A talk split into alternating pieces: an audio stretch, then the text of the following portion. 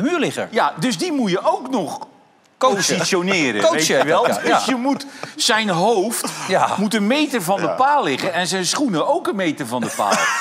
Maken wij het nog mee dat er dadelijk twee lepeltje lepeltje... mee dat er dadelijk twee lepeltje lepeltje...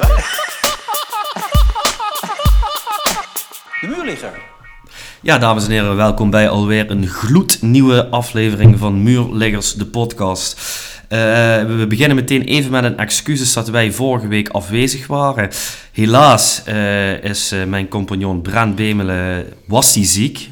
Is hij nog niet helemaal hersteld, maar hij is niet iemand die zich snel door het veld laat slaan. En vandaag is hij weer aanwezig. Zit hij tegenover mij? Brent, ook welkom. Dankjewel, eh Keanu. Ja, ik lag vorige week even goed plat. Als er vandaag nog een kuchje of een eh, loopneus te horen is, eh, op voorhand excuses. Maar ik had hem even goed te pakken. Ehm, maar dat betekent niet dat we ons, laat wat jij zegt, het veld laten slaan. Ik denk dat we een eh, mooie aflevering weer klaar hebben. En eh, genoeg voetbal weer om over te lullen. Dus eh, Ja, want ik denk als we vorige week een aflevering hadden moeten bewerkstelligen, dan was het toch een beetje zoeken, wik en wegen geweest. Maar eh, in de afgelopen weken is er natuurlijk krankzinnig veel gebeurd. Dus ik denk dat wij er inderdaad een, een bomvolle uitzending van kunnen maken. dat denk ik ook. Qua timing het dus goed uit het weekje. Ja, inderdaad. Laten we het daarop houden. Eh Brent, moment van de week, om het thema even in te Wat was dat voor jou? Ehm, ja, moment van de week wat mij, eh, wat mij wel heel erg bijstaat. En eh, ik, zeg dat natuurlijk als Arsenal supporter eh, niet met heel veel plezier. Maar ik heb wel natuurlijk weer met verbazing gekeken naar de rentree van Kevin De Bruyne. Uit tegen Newcastle, die eigenhandig die wedstrijd eh, eh, binnenhaalt voor City. Sowieso best een leuke wedstrijd om, om te zien. City heel dominant. Newcastle scoort twee geweldige doelpunten. Eh, en dan denk je, oh, zou het er toch in zitten? Gaat City dan toch niet profiteren van eh, het puntverlies van Arsenal? Eh, maar ja, Kevin De Bruyne komt erin. Een goal en een assist. En de wedstrijd wordt met 3-2 gewonnen. Ja, dan, dan zakt je wel echt de moed in de schoenen, man. Eh, 91ste minuut, dacht ik. ja, dat ook dus gewoon zo'n... eh, zo'n... Oh, ze hebben Kevin De Bruyne ook nog. Dat, dat gevoel overheerste bij mij. Maar eh, natuurlijk als voetballiefhebber en eh, ik denk eh, de objectieve kijker kan daar alleen maar van genieten. Eh, dus dat was mijn, eh, mijn moment dat mij in ieder geval het meeste is bijgebleven van de week. En ik denk alle andere momenten van de afgelopen week dat die wel terug gaan komen in, eh, in de stellingen. Want zoals gezegd, er is mega veel gebeurd. Ja, klopt, inderdaad. Ehm, ja, goed, inderdaad. Mijn moment van de week, dat komt ook eigenlijk terug in een stelling. Dus misschien dat ik wel eventjes iets anders kan benoemen. Ik was toevallig zaterdag op de wedstrijd eh Emmen-Nak was ik gestuurd. Vraag me niet waarom, maar dat, dat was een gunstig tijdstip werd dat uitgezonden. Ja, daar heb ik echt van genoten van die wedstrijd. Want Emmen stond een kwartier voor tijd nog met 2-0 voor. En eh NAC wint die wedstrijd eigenlijk nog met 3-2. Op zich ook wel gunstig voor Roda, want ik Ja. verwacht niet dat NAC nog om de bovenste plekken mee gaat doen. Ehm, hele leuke wedstrijd om te zien. Toen was ik de volgende ochtend eh Goedemorgen Eredivisie aan het kijken. En daar zat onder andere ook Ralf Seuntjes. Weer eh, terug na zijn ziekte heeft hij natuurlijk nog even in Japan gevoetbald. Maar nu ook weer op de Nederlandse velden ja. bij de Graafschap. eh, die eh, lang eh, zicht hadden op een resultaat uit bij ADO. Maar uiteindelijk toch in de laatste 10 minuten ook de deks op de neus kregen. Mhm. Ja, Ralf Seuntjes benoemde dus uiteindelijk zes ploegen die mogelijk bij de eerste twee zouden eindigen. En hij benoemde Roda daar niet tussen. Ook eh, andere tafelgenoten waren het daar roerend mee eens. Dus ik denk toch dat in landelijk toch wel vooral de gedachte is dat Roda eh, uiteindelijk eh, het niet gaat redden. Misschien is dat alleen maar gunstig eh, dat ze niet als een kampioensploeg bestempeld worden. Maar, dus niet bij de zes bovenste plekken. Nee, dat ze Welke- niet bij de kanshebbers horen om bij de eerste twee te eindigen. Ah, zo. Dus voor in hun ogen hebben zes ploegen er meer kans op dan Roda. Dus dat is vrij bijzonder, vind ik. Ja, vind ik heel bijzonder. Helemaal als je kijkt naar sowieso het puntverschil op dit moment op de ranglijst. Ik vind dat dan ook wel echt weer eh, eh, een voetbalgedachtegang uitgaan van. Kijk, je ziet natuurlijk, om even daarop op, op in te haken. ADO koopt zichzelf wel, probeert zichzelf richting de promotie, directe promotieplekken te kopen. Dat wil niet zeggen dat dat zomaar succes gegarandeerd is. Het is natuurlijk fijn dat zo'n club ehm, de middelen heeft. Ja, goed, idealiter zou je zeggen, eh, had Rode zich natuurlijk ook op bepaalde plekken eh, versterkt dit seizoen. ik ben het overigens er wel eh, steeds, eh, nog steeds mee eens dat het niet zomaar een 1, 2, 3'tje gaat worden. En dat de kans denk ik nog eerder, eh, of nog steeds groter aanwezig is, dat Roda het niet redt dit seizoen. De directe promotie afdwingen dan wel. Ehm, helemaal omdat je dus inderdaad wel ziet dat ploegen daarmee sterker worden. Maar met alle respect, zeg maar, kijk, NAC, de Graafschap. Ja, Emmen misschien wel of niet. Ik denk dat die ploegen ook toch wel langzaam eh uit het raken zijn. En ook te wisselvallig presteren om eigenlijk daar wel kans op te maken. De vraag is natuurlijk hoe gaat Roda de tweede seizoenshelft starten. Want ze zijn een vrij wisselvallig geëindigd. Maar het knappe is dat ze nog steeds op die plek staan. En op het moment dat het moet hebben, bijvoorbeeld de Emmen uit, dan staat de ploeg er wel. Ehm, dus als Roda goed uit de startblokken schiet de tweede seizoenshelft, dan zou je zomaar zijn gaatje kunnen slaan. En dan gaat natuurlijk wel eh, ja, de hele prognose veranderen. Maar ehm, zeer eh, beklonken is dit nog, eh, nog verre van. Al denk ik wel dat Willem II sowieso kampioen gaat worden. Dat denk ik ook. Eh, ja, ik denk ook, eh, tuurlijk, je hebt er gelijk in als je gevestigde namen gaat halen eh, naar een club als ADO, die op het tweede niveau in Nederland acteert, is dat zeker geen zekerheid dat het zomaar ook altijd zijn vruchten afwerpt. Maar ik denk wel, als ze echt een naam als bijvoorbeeld Jens Toornstra kunnen binnenhalen, ja, dat is natuurlijk wel echt een kwaliteit-injectie voor dat niveau. En ik denk echt wel dat die zijn stempel gaat drukken.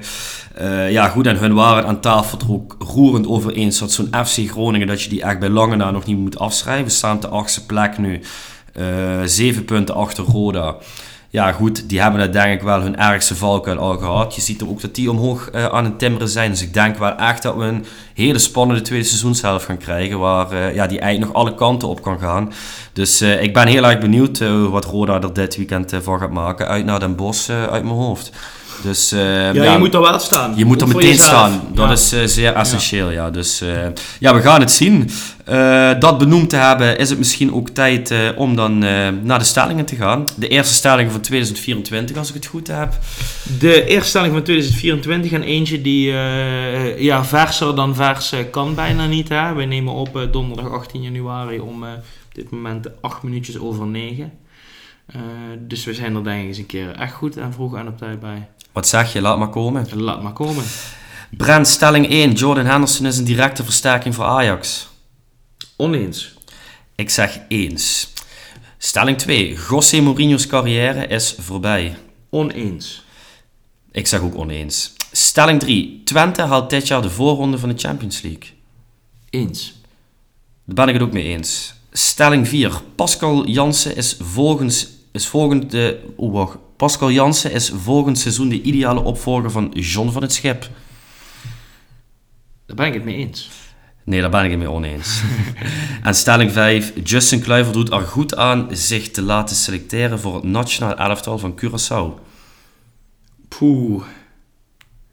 Hier twijfel ik over, maar ik denk dat ik voor oneens ga. Ik ga ook voor oneens. Laten we, laten we er meteen induiken. Eh ja, Kenno, het gaat over Ajax, dus eh, ik zou zeggen aan jou de eer om het, eh, om het hier ook over te hebben. Maar eh, ja, het kwam volgens mij een minuut of tien eh, geleden naar buiten, het officiële bericht dat het nu echt eh, rond is. En officieel Jordan Henderson voor 2,5 jaar naar Ajax. Hij heeft het maar liefst zes maanden volgehouden in eh, de Saoedische League. Toch een prestatie. Eh, ja, jij ziet het als directe versterking. Neem ons mee in jouw gedachtegoed. Oké, nou goed, om te beginnen, om meteen even te nuanceren. Voor iedereen die denkt dat eh, de komst van Jordan Henderson ervoor zorgt dat alle problemen bij Ajax zijn opgelost, eh, uit die droom kan ik je helpen. Dat is zeker niet het geval. Eh, je merkt ook heel erg dat er twee kampen zijn momenteel die over deze transfer spreken. Als je in het ene kamp is iedereen lyrisch, geweldig dat ze zo'n naam kunnen halen en dat zo'n speler naar Ajax komt.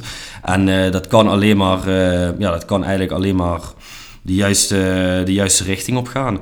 Maar er is ook een kamp die zegt dat Ajax echt een hele foute keuze met deze transfer heeft gemaakt. En dat ze niet weten waar ze aan beginnen. Nou, ik ben wel eh, iemand die in het eerste kamp zit. Afgelopen zondag de wedstrijd tegen Go Eagles. Je winnen met 3-2, maar die had je eigenlijk gewoon met 6-3 à 5-3 eh, moeten verliezen. Dus dat eh, ja, de enige goede aankoop dit seizoen. eh Dian Tramay eh, een geweldige pot stond te keepen. Maar het was weer echt ja, niet om over naar huis te schrijven wat Ajax daar liet zien.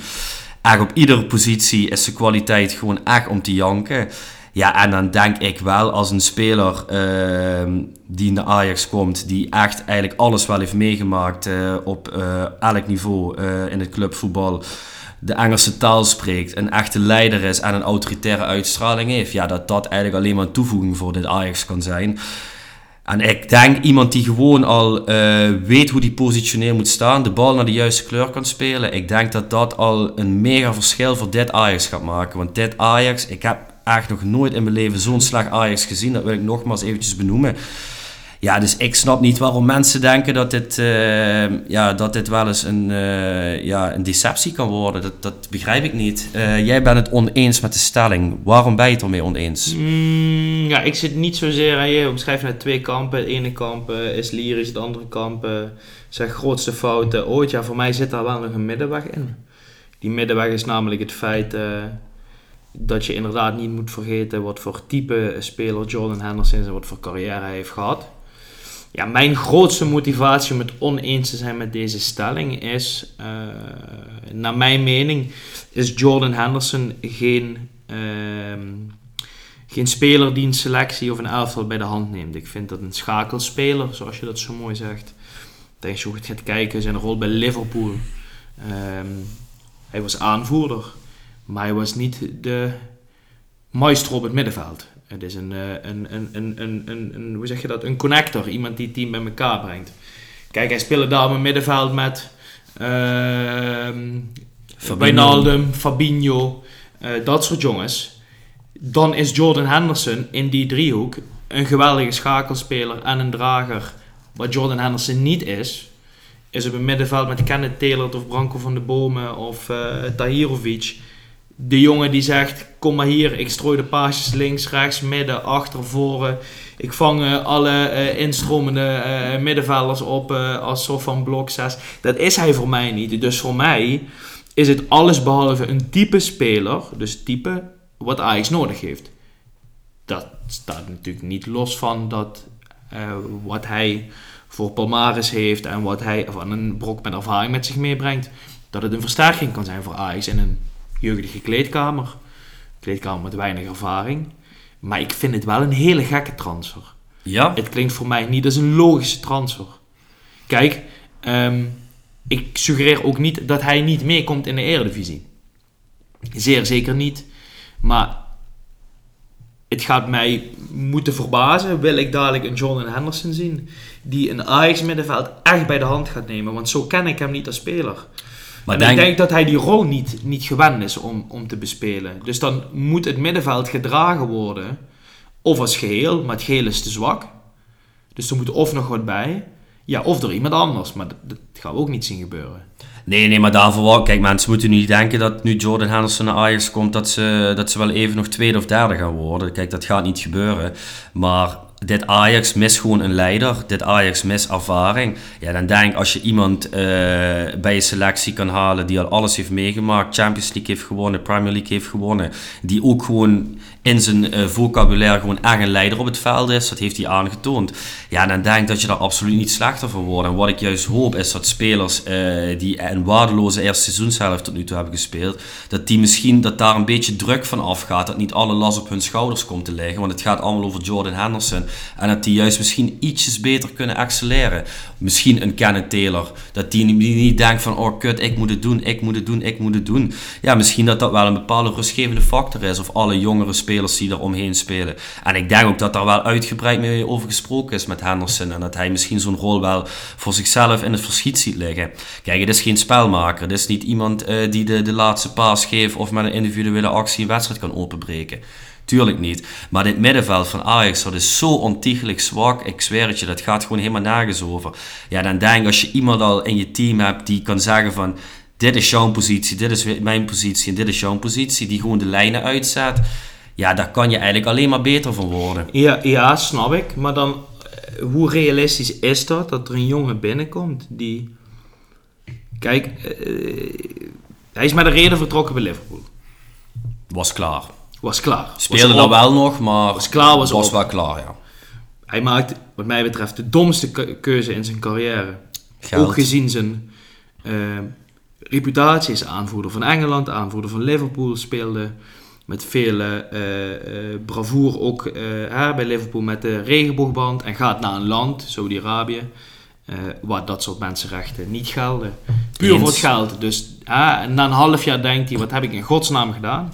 Komt hij terug. In dat half jaar is hij er niet beter op geworden. Daarnaast komt hij nu in een selectie binnen, waar misschien net een beetje gewenning aan elkaar is en aan de trainer. Zouden we wel kunnen stellen. Ik, kan ik heb wel het idee dat John van het Schip in ieder geval het neuzen dezelfde richting op heeft gekregen. Dat is missie 1 geslaagd. Hoe kunnen we nu verwachten dat hij met Van het Schip, die verder samen ook geen verleden hebben, in één keer er gaat staan en die tactische lijnen gaat uitzetten? Ja, hij is capabel genoeg, want hij heeft het op een veel hoger niveau gedaan. Maar het wil niet zeggen dat die klik er is. En jij zegt daar natuurlijk, hij spreekt Engels, dus hij kan een soort van ehm, brug fungeren tussen alle buitenlandse jongens en de Nederlandse jongens. Maar de voertaal is Nederlands. Dus daar zit altijd ook nog wel een stukje, hè, ondanks dat Engels een wereldtaal is en misschien wel eh, eh, taal nummer 1 in het voetbal. Het is niet een jongen die binnenkomt met het Ajax-DNA. Nee, nee. Eh, à la misschien, het was misschien logischer geweest, had ik misschien gevonden, als je dan het middenveld gaat versterken, om dat bijvoorbeeld met een Van de Beek te doen. Niet in de rol van Henderson, maar wel iemand die Ajax kent, het Ajax-DNA. En iets wat Ajax mist, namelijk diepgang vanuit het middenveld. Dat, daarmee vergelijk ik Henderson en Van de Beek niet, dat begrijp ik niet verkeerd. Maar ehm, ja, ik heb daar mijn twijfels over, man. En, en eh, nogmaals, ja, Jordan Henderson is een goed genoeg voetballer om tegen, ja, in, eh in Sittard eh, te kunnen voetballen, in, in Alkmaar, in Eindhoven, waar dan ook. Alleen, ik denk dat het nog wel eens heel erg zou gaan kunnen tegenvallen. Ja, en ik- ja, ik kan het gevoel niet loslaten. Nee, ja, dat, dat mag. Kijk, ik denk ook als eh, Jordan Henderson twee jaar geleden naar Ajax was gekomen, dan, dan had ik me helemaal kunnen aansluiten op jouw eh, analyse. Alleen ja, hoe de realiteit momenteel is, is dat je hebt misschien maar drie of vier spelers in de selectie die aan het Ajax-niveau voldoen. Dat is echt heel schokkend om te zeggen, maar dat is helaas wel de realiteit. Dus daarom denk ik wel dat hij er meteen kan staan. Niet dat hij meteen een ster van de hemel gaat spelen, maar hij gaat nooit zo ver zakken in de ondergrens van wat al die spelers de afgelopen maanden bij Ajax hebben laten zien. Tuurlijk, onder Van der Schip is het allemaal wat beter, dat, dat ben ik met je eens. Maar ja, het is nog bij lange na niet een niveau van een, eh, een top 3 of top 4 club in Nederland. Daar, Ja. daar ben ik heel eerlijk in. Ja, en ik vind het gewoon een hele interessante transfer. Ik, eh, ja, ik ben gewoon heel erg benieuwd eh, of hij er meteen kan staan. En ja, goed, Van de Beek had ik ook wel graag terug zien komen. Maar ik moet zeggen, op die positie, op die nummer 10 positie, daar heb je dan ook nog een Berghuis of een, een Linson die een klein beetje door is. Ja, en die nummer 6, dat, dat hebben ze echt totaal geen enkele speler in de selectie die capabel is. Zo'n Van de Bomen zou dat misschien in de toekomst kunnen, maar die ligt er ook al twee maanden uit. Dus ja, ik denk dat dit wel echt iets, eh, iets is wat ze nodig hadden. Maar eh, ja, goed, we kunnen natuurlijk pas erover oordelen als het daadwerkelijk zover is. Maar ik denk in ieder geval wel dat het goed is voor de gemoedstoestand in de selectie van Ajax. Ook voor jongens als een Bergwijn en een Berghuis. Die hebben misschien nu ook iets minder te klagen. Dat ze zeggen van ja, er is slecht ingekocht, er is te weinig kwaliteit in de selectie. Kijk, er wordt nu toch een, een naam binnengehaald. Iemand die echt wat, wat heeft laten zien in het Europese clubvoetbal. Nou goed, er wordt ook tijd voor jongens als een Bergwijn en een Berghuis om het nu eens een keer te laten zien. Mhm. Ja, ja, er is één ding wat bij mij blijft hangen. Dat is wat je namelijk net zei. Ik had het gekker gevonden of ik had me kunnen aansluiten. Eh, bij mijn mening zei je eh, op het moment dat hij twee jaar geleden was gekomen. Maar ik had dat logischer gevonden. Toen kwam hij in een stabiel Ajax binnen. Van, direct vanuit Liverpool. Ja, maar dat is natuurlijk niet echt een Eh, Ajax-speler. hè. Nee, maar daarom, zeg maar, maar dat was voor mij logischer geweest, want dan kom je in een team wat een visie heeft en waar je een hele specifieke rol hoeft te vervullen, namelijk de schakel zijn. En nu komt hij in een selectie binnen wat ja, lijkt op een team, maar wat geen elftal is, waar het Ajax-DNA kwijt is. En dan moet je er dan staan. En ik zie in Jordan Henderson wel een type speler, als het materiaal om hem heen niet goed genoeg is, kan hij zomaar eens meegaan in de malaise. Ja, denk je ook op dit niveau? Ja, dat denk ik wel. Kijk, Want als je kijkt, eh, jij kunt wel zeggen dat eh, Taylor eh, eh, een halve meter links voor je moet staan. Maar als Taylor dat de hele tijd niet doet, of Taylor eh, eh, niet weet eh, hoe jij eh, eh, hem aanspeelt, ja, dan gaat hij ook, eh, in- snap je? Snap je wat ik bedoel? Het is niet iemand die zegt van, is goed, sla ik je over, dan leggen wel vier man, vier linies verder. eh, Denk je niet dat hij de statuur heeft dat een Kenneth Taylor dat van hem aanneemt? Nou ja, goed, ik mag het hopen. Ja, dat denk ik Ik denk ook als wel. iemand het in deze Ajax-selectie niet doet, dan is het Kenneth Taylor. Maar ik mag hopen dat hij dat natuurlijk wel afdwingt. Maar ik bedoel daarmee te zeggen dat... ehm, ja, dat ik het nog wel eens wil zien. En dat is wat je zei, en ik denk dat ook terecht is. We kunnen hier volgens mij denk ik nog uren over praten. Maar we moeten het vooral gaan zien. en We moeten het vooral even twee maanden geven. Maar het zou mij niet verbazen hier over twee maanden zeggen, zitten en zeggen van... Poeh, het moet wel nog echt loskomen. Ik denk oprecht dat eh, dit niet de enige transfer moet zijn die Ajax Nee, zeker niet. deze winter doet. En wat mij betreft ook niet de enige transfer eh, aangaande het middenveld. Je, eh, Kun je hem koppelen aan iets of iemand? of uit de huidige selectie. Of uh, daarbuitenin door het ook tactisch om te gooien. Dan ben ik er wel eens van overtuigd dat het kan werken. Maar ik zie John, Han- John Henderson ook niet de speler... eh, die ervoor zorgt dat Soetalo eh, eh, acht onderscheppingen minder hoeft te doen in de wedstrijd. Nee, Snap ja, achterin moet er zeker nog wat gebeuren. Snap je? Dus, dus ja, wat, wat gaat hij dan schakelen? Nee, ja, goed. Ja. Kijk, ik denk die ondergrens die is al zo diep bereikt dit seizoen, dat, dat je eigenlijk niet meer dieper kan zakken. Snap je? Ze hebben zelfs al even laatst gestaan, weet je. Ja, ja dieper kan je echt letterlijk niet meer zakken. Dus nee, ja, ik denk dat, dit eigenlijk, dat er eigenlijk weinig fout kan gaan. En daarom dat ik dat ook zei over als je twee seizoenen geleden hem in die visie had toegepast, met wel allemaal spelers die ook in het Ajax-systeem horen, ja, dan viel hij al misschien sneller op als het niet echt allemaal lekker ging lopen, weet je wel. Dat ben ik wel met je eens. Dus, eh, maar het is hoe dan ook eh, een interessante transfer. Dus ik ben echt eh, Ja. benieuwd welke kant eh, het opgaat. En ja, over een week of twee of drie, want komende zondag komt nog te vroeg, dan kunnen we het er eh, misschien nog eens eh, over hebben. Denk je dat hij deze keuze ook heeft gemaakt, hopende dat hij nu weer in contentie kan komen voor het EK? Dat weet ik eigenlijk wel zeker, ja. Want eh, ja goed, Saoedi-Arabië natuurlijk geen niveau. Ik zag ook die club waar die actief was, de club van Steven Gerrard, dat die al negen wedstrijden op rij niet meer gewonnen hadden. Ja goed, de kans was natuurlijk wel heel groot als hij nog een half jaar op dat niveau was doorgaan, dat hij echt niet in de selectie was gekomen. En ik denk nu, mocht het tussen haakjes een succes worden bij Ajax, dat eh, Southgate hem toch wel mee gaat nemen. Hij is ook onder zijn hoede aanvoerder van Engeland geweest. Ja, maar ook als je nu middenveld eh Declan Rice, eh, Jude Bellingham... eh, Ja, ik denk, niet als, ik denk als basisspeler sowieso niet, maar ik denk wel dat hij bij de selectie haalt. Ja, Beetje zoals David Beckham toen ook toen op tijd, Ja. toen hij naar LA Galaxy ging en toen een half jaar terug naar Milan, Milan, eh, ja, onder Capello. ik, we hebben het de hele tijd over natuurlijk vanuit ons perspectief, vanuit Ajax perspectief. Als je het bekijkt vanuit Henderson's perspectief, is het ook een hele gekke transfer eigenlijk. hè. Want ik ben ervan overtuigd dat hij aanbiedingen heeft gehad eh, vanuit Engeland. Hij kon in de Premier League gaan voetballen. Ik denk dat hij naar Duitsland ja, ik las dat dat belastingtechnisch Eh, lastig ging worden met salaris als hij weer terug naar Engeland ging. Je moet daar schijnbaar minimaal een jaar moet je dan in het buitenland gewerkt hebben, voordat je dus ook recht hebt om al die centen te innen.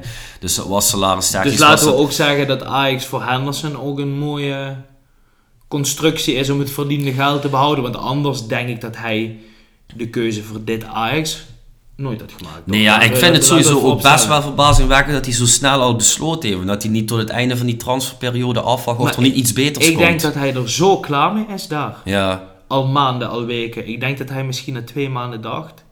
Dit is de domste fout van mijn carrière. ja, dat denk ik ook. En hij weet natuurlijk wel dat hij week in week uit gaat spelen. Want er is natuurlijk niemand die beter is dan hem op het middenveld. Nee. Dus eh, ja, nee, ik ben het heel benieuwd, maar ik ga, het, eh, het, ik eh, ga het wel met veel interesse volgen. Dat kunnen we denk ik wel stellen. Nou goed, dan wachten we het inderdaad in spanning af. Zondag kwart voor vijf RKC thuis.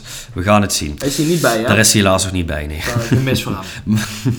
Eh, door naar stelling 2, Brand. Ja, jongens. Ja, wat dus ook de afgelopen twee weken is gebeurd, is dat, eh, of afgelopen week moet ik zeggen, onze grote vriend van de show, José Mourinho, hij heeft er weer een eh, ontslag bij. Waarschijnlijk weer een mooie oproodpremie erbij. Maar ook het sprookje in Rome is opgehouden voor onze Port- Portugese vriend. De stelling luidt dan ook als volgt. José Mourinho's carrière is voorbij. Ja. Wij zijn het beide oneens, want er is altijd een club die gek genoeg is om weer aan hem te beginnen. Of? Mm, nou ja, dat was niet per se mijn directe gedachtegang. Ik eh, had dit ehm, in een andere vorm als stelling vorige week willen laten terugkomen. Namelijk eh, of eh, José Mourinho over twee maanden nog trainer was voor Roma. Dat was volgens mij net voor of net na in ieder geval een verliespartij in de Coppa Italia tegen Lazio. Dat is natuurlijk wel heel, heel gevoelig. Maar ik heb dus afgelopen zondag ook gekeken naar Milan-Rome tegen Roma. En ja, er was natuurlijk maar één ploeg die, die daarvoor diende om te winnen. Eh, dat, was, eh, dat was Milan. Eh, Roma kwam totaal niet in het spel voor. Toen voelde je denk ik eigenlijk de bui wel al hangen. Er circuleren natuurlijk al wat geruchten na de verliespartij in de Copa. Ik denk ook wel dat de keuze al gemaakt was vanuit, vanuit AS Roma om, ehm, om anders in de zomer het, de samenwerking te beëindigen. Want volgens mij is er sprake geweest ehm, dat Mourinho heeft aangegeven heel graag te willen blijven en dat hij heel erg op zijn plek was bij Roma. Maar dat er geen aanbod is gekomen voor een contractverlenging, want het liep deze zomer af. En ik denk dat ze nu hebben gedacht van, eh, het is nu wegwezen, uh, we moeten nu weg. Ehm, waarom zei ik, zijn carrière is niet voorbij?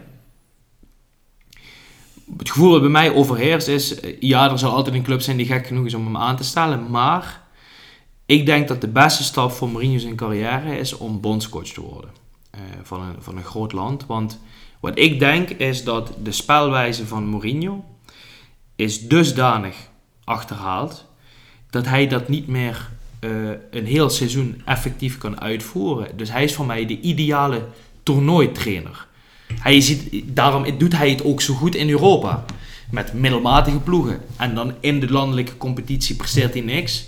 Ja, vorig seizoen werd hij volgens mij uh, zesde of zo, of zevende met Roma. Maar wint hij wel de Conference League. Ja, finale Europa League was vorig Finale seizoen. Europa League het seizoen daarvoor, excuus. Conference League, ja. de Conference League. En, en eh, hè, daar waar je dan misschien zegt, oké, een trainer pakt nu door voor volgende Champions League, et cetera, et cetera. Weet je dat het bij Mourinho niet lukt. En twee, drie seizoenen later, ja, is de koek helemaal op.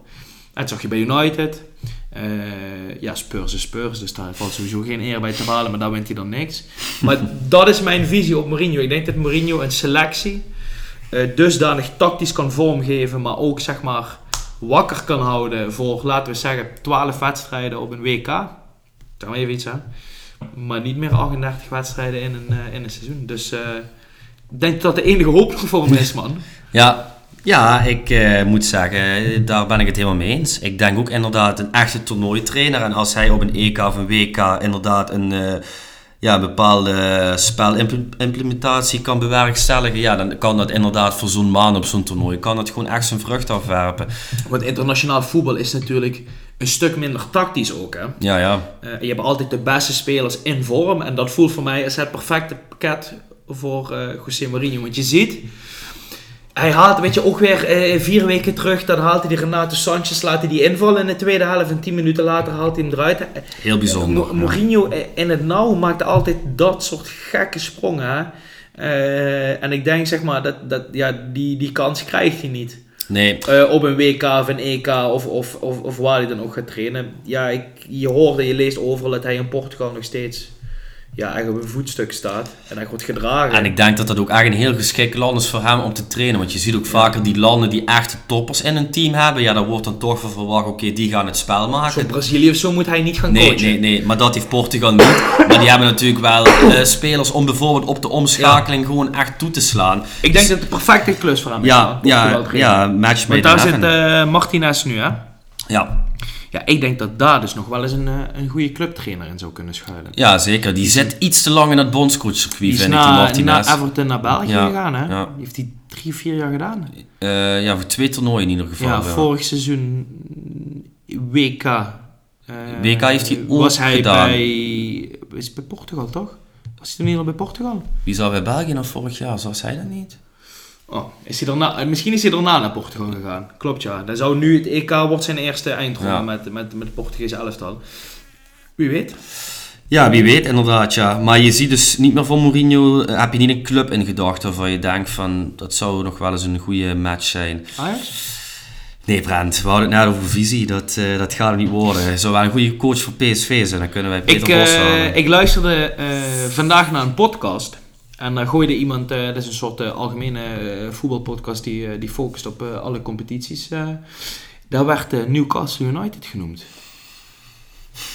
ja. Dit zou, dit zou een, een keuze kunnen zijn die een ploeg eh, in, met de financiële status die Newcastle heeft zou kunnen maken. Hè? Dus we halen en de sterren en de soort toptrainer. En Het Howe. wel, het wel zeg maar, een beetje tegen de visie die ze nu daadwerkelijk hebben uitgezet ingaan. Hè? Ook daar zie ik hem niet meer slagen. Maar ik- Klopt, maar ik zie Eddie Howe het daar ook niet meer heel lang eh voor Nee, die eh, eh, na, dat zou wel en- kunnen. na Arsenal thuis ja, is het compleet ingestort. Ja. Tegen City de eerste helft, en dan kunnen ze het niveau nog een keer op de mat leggen. Maar die hebben, ik heb dat natuurlijk gevolgd, daar zijn, hebben een aantal dramatische potten tussen gezeten. Ja, die hebben ook echt van laagvliegers echt eh, Maar zou jij dat eh, even dan vanuit eh, Newcastle oogpunt? Denk jij van hè, het geld wat ze hebben, oftewel Mourinho kan de spelers halen binnen de Financial Fair Play rules natuurlijk, die hij wilt. Kan het team naar de hand bouwen. Het is ook een team wat niet speelt op wij maken het spel. Mhm. Newcastle is natuurlijk, daar zit best wel wat vechtersmentaliteiten in en vooral thuis is het mega sterk. En, ja, echt een tegenstander lastig maken. Een paar van die Britse misselijke typen die echt eh, Mourinho eh, eh, op, op het hart geschreven hebben staan. Denk je dat dat een goede zou kunnen zijn voor hem? Het zou kunnen werken, daar ben ik wel, eh, wel heel eerlijk in. Ik, ik zou het wel echt verschrikkelijk vinden als hij weer naar Engeland gaat. Maar ehm, ja, goed, het, het zou kunnen werken inderdaad. Want je ziet toch ook wel nu bij Newcastle, ja, er wordt toch anders naar hun gekeken, naar het succesvolle Ja, vorige zeker. seizoen. Ja, en als ze dan toch dat spel moeten maken, dat ligt hun toch niet helemaal. Je ziet dat dat niet helemaal in hun aard ligt. Nee. Kijk, en als je dan met zo'n Mourinho zo'n trainer hebt, die, eh, waar je gewoon op 35 meter van de goal verdedigt met z'n allen en dan in de omschakeling die Isaac gewoon eh, in de diepte stuurt. Ja goed, dat kan natuurlijk wel mega eh, rendabel zijn. Dus eh, ja, dat zou heel goed kunnen, maar eh, ja, laten we alsjeblieft hopen dat deze man niet terug naar de Premier League gaat. Vind jij misschien nee. wel eh, dat hij meer krediet bij Roma had verdiend na en de Conference League winnen en afgelopen seizoen finale Europa League en die op penalties verloren te hebben? Of vind je het wel terecht dat, het, dat hij nu ontslagen is? Ja? Oké. Ja. Prima, dan hebben we dit hoofdstuk denk ik wel eh, behandeld. Niet? maken we weer even een sprongetje terug naar Nederland. Stelling 3. FC Twente haalt dit jaar de voorronde van de Champions League. Ja, ik, eh, ik denk het wel. En ik denk dat we dat mooi kunnen koppelen aan, eh, aan, eh, aan stelling 4 dadelijk. Eh, ehm, Ik denk dat de, de, zeg maar, de aftocht van Pascal Jansen afgelopen weken is ingezet door in eerste instantie te verliezen uit bij, bij Twente. Eh, en daarna eh, te verliezen in de beker van Heerenveen. En einde Eh, eerste seizoen zelf natuurlijk En Conference einde eerste seizoen zelf Conference League eruit. Dus het, het hing, het hing Ja. wel al in de lucht. Ja, Even teruggaande naar Twente. Ja, ik denk als je, als je kijkt, want er is een stelling die we niet hebben toegevoegd, die we uiteindelijk hebben weggehaald. Dat was namelijk, ik wil een stelling invoegen dat Feyenoord definitief is afgehaakt voor het kampioenschap. Ja goed, dat is een retorische stelling denk ik. ik sta er natuurlijk een paar weken terug al dat PSV kampioen is, maar die zijn nu echt kampioen. ja. nee, goed, het ligt helemaal op zijn gat. Eh, Ja. Ook door het, door het, eh, ja, het, het gemis van Ajax in die top 3. AZ dat die nu midden in het seizoen de trainer ontslaan. Ja, aan de andere kant is er nog genoeg eh, wedstrijden te spelen om dat om te draaien. Maar Twente is dan toch zo'n stille, stabiele factor eigenlijk die er lekker tussendoor fietst. En ik zou het stiekem eigenlijk wel geweldig vinden als Twente in die voorronde van de Champions League komt. En ik denk, ik zie daar liever een Twente voetballen dan een AZ. Hadden wij niet oneens op deze stelling moeten beantwoorden? Feyenoord natuurlijk best wel Denk een je rouw. dat, eh, dat zij direct... eh, Twee die- punten achter op Feyenoord. We kunnen wel echt concluderen dat Feyenoord ook wel redelijk in crisis zit. Hè? Als je dan al eh, een slechte maand december hebt gehad, eigenlijk al min of meer afgehaakt eh, voor de titel, Champions League eruit. En je begint de tweede seizoenshelft in de Kuip met een gelijkspel tegen NEC. Twente twee punten achter je. Ja goed, misschien dat Slot het weer zo omgedraaid krijgt, maar... Ja, eh, je, je, zegt, je zegt niks geks. Ja, het ligt echt helemaal open. Hè? ja, Maar, ja, wat, maar wat is bij het Feyenoord aan de hand dan? Ja. Dat is echt... Heel raar, heel raar. Want ik heb toevallig de laatste 20 minuten gezien tegen NEC. Ja, en dan zie je ook... eh, ja, ik, ik zie geen plan meer bij Feyenoord. Ik, eh, ik vind het ongelooflijk om te zeggen, maar eh, ik zie echt totaal geen, eh, geen plan bij Feyenoord. Ja, hij zegt, eh, wat zei Slot? Ze hoeven bij ons maar naar de goal te kijken en hij ligt erin. Of ze hoeven maar naar de 16 Ja. te kijken en hij ligt erin. Ja, ik vind Slot wel altijd een slechte verliezer, als ik eerlijk ben. Eh, weet je, hij, hij, zijn vocabulaire is geweldig, maar als hij verloren heeft, dan is het toch wel een beetje een klein kind. En zo was het voetballen ook wel altijd. Maar ja, je ziet ook die laatste 20 minuten tegen NEC, dan zijn het alle ballen blind naar die Jiménez. En die moet dan maar iets, eh, uit individuele klasse, moet hij maar iets bewerkstelligen. Ja, op die flanken bij Feyenoord, dat is wel echt een probleem. Daar hebben ze wel echt op ingeleverd ten op, Ja, eh, dat is opzichte echt, van eh, afgelopen seizoen. Dat is wel echt hun, eh, hun zwaktepunt. hè. Ja, en ook achterin, als je vorig jaar een Trauner, Geertruida en een Hangsko zag en eh, een Hartman, en die zie je dit seizoen, is ook toch wel twee, drie niveautjes minder. En ja, dat tikt toch gewoon aan. Bijlo die weer niet zeker overkwam. Hoe gaat dat dadelijk met het EK weer eh, allemaal eh, ja, Ja. zich uiten? Ja, ik denk, wij schrijven AZ in zekere zin er nu af, maar we schrijven Feyenoord eh, m- misschien ook nog niet af, laat ik het zo zeggen. Ehm, het, dat het open ligt zeker, maar ik vind dat we, hè, wat ik net zeg, Twente, noemen we niet vaak, presteren altijd prima. Ja, ik denk dat die er zomaar even tussendoor kunnen fietsen. Ik weet niet of ze plek 2 ehm, gaan vasthouden. Maar ik heb wel het gevoel dat of Feyenoord of AZ zeg maar, door de ondergrens zakt. En gewoon niet in de top 3 gaat eindigen. Voor mijn gevoel is dat nu AZ. Omdat ik vind dat bij Feyenoord genoeg kwaliteit rondloopt. Ik weet niet wat zij nog kunnen doen in deze winterse transferperiode. AZ is een ploeg, verkoopt altijd heel goed, maar koopt daar ook bijna nooit wat voor terug. Vergeert toch vanuit eigen eh, jeugd. Hè. Ze schuiven nu ook, ik weet niet of het als interim is of, of definitief. Eh, Maarten Martens, hoofdtrainer en de trainer van Jong AZ eh, schuift door hè, als assistenttrainer. Ja. Ja, misschien is dat dadelijk loopt, houden ze het vast. Maar ja, van de andere kant, welke trainer zouden zij nu moeten halen om het om te draaien? Maurice Stijn? José Mourinho? John van der Brom? John van der Brom? Nee, maar ik bedoel, dus ik zie daar meer dat AZ weer denkt, oh, we krijgen het stabiel, maar we gaan niet terug naar die, de bovengrens in. Eh, en ik zou het oprecht echt hartstikke leuk vinden als Twente weer eh, Europa ingaat. Ik zie dat ook wel... Het zou wel niet goed voor het Nederlands voetbal zijn, daar ben ik wel eerlijk in. Je ziet ook zoals dit seizoen, hè, dan, eh, ja, in- in is, het, is, AZ, is AZ het dan wel? Ja, je ziet ook in die voorronde Conference League, hè, zoals Twente en AZ dit zo'n alle twee gedaan hebben, ja, dan zie je toch zo'n AZ haalt het dan net wel en zo'n Ja, Twente maar ja, ze niet. loten me dan ook wel... Wat was het? Fiorentina in, eh in de Dat was vorig jaar, dit jaar Fenerbahce. Ja, Fener, ja Nee, sorry goed, hoor. dat, ja. eh, dat is ook zo. Maar ja, je ziet meestal wel bij dat soort clubs, die selecties, die zijn in juli, augustus, die zijn echt totaal nog niet op wat ze in Nee. november zijn, weet je. Dat is wel altijd... Maar ja, goed, als ze zich direct kwalificeren voor de Champions League, is het misschien ook anders. Waar ik wel altijd twijfel bij hun eh, over heb, is dat het contrast tussen hun thuis- en uitwedstrijden is wel echt te groot. Hè. Ja, Thuis zijn ze echt onverslaanbaar en uit laten ze echt veel te vaak steken vallen. Maar ja, misschien, dit is wel natuurlijk een heel jaar eh, competitie, of gek eh, competitiejaar. Dus misschien is het dit jaar wel eh, genoeg voor Ja, maar eh, dan kan ik iets gaan leven nu. Hè. Er is nu. Ik denk, ik kan me voorstellen als je nu in een selectie bij Twente zit en als je de trainer bent, dat je denkt van, nee, wacht eens even. Het, ja, het ligt voor het grijpen. Snap je? Er kan iets ontstaan nu. Alleen, ja, het moet, het moet, de druk moet niet te hoog worden. Nee, ja goed. eh Feyenoord 39 punten, Twente 37, AZ 33 punten. Dus er kan nog van alles gebeuren. Ajax op 28. Dat is toch een iets te groot gat, denk ik. Hè? Of sluit jij dat niet uit? Dat die nog in die top 3 komen. Eh, als het gebeurt, dan zou ik niet spreken over het achtste wereldwonder. Snap je? Maar wel een wondertje.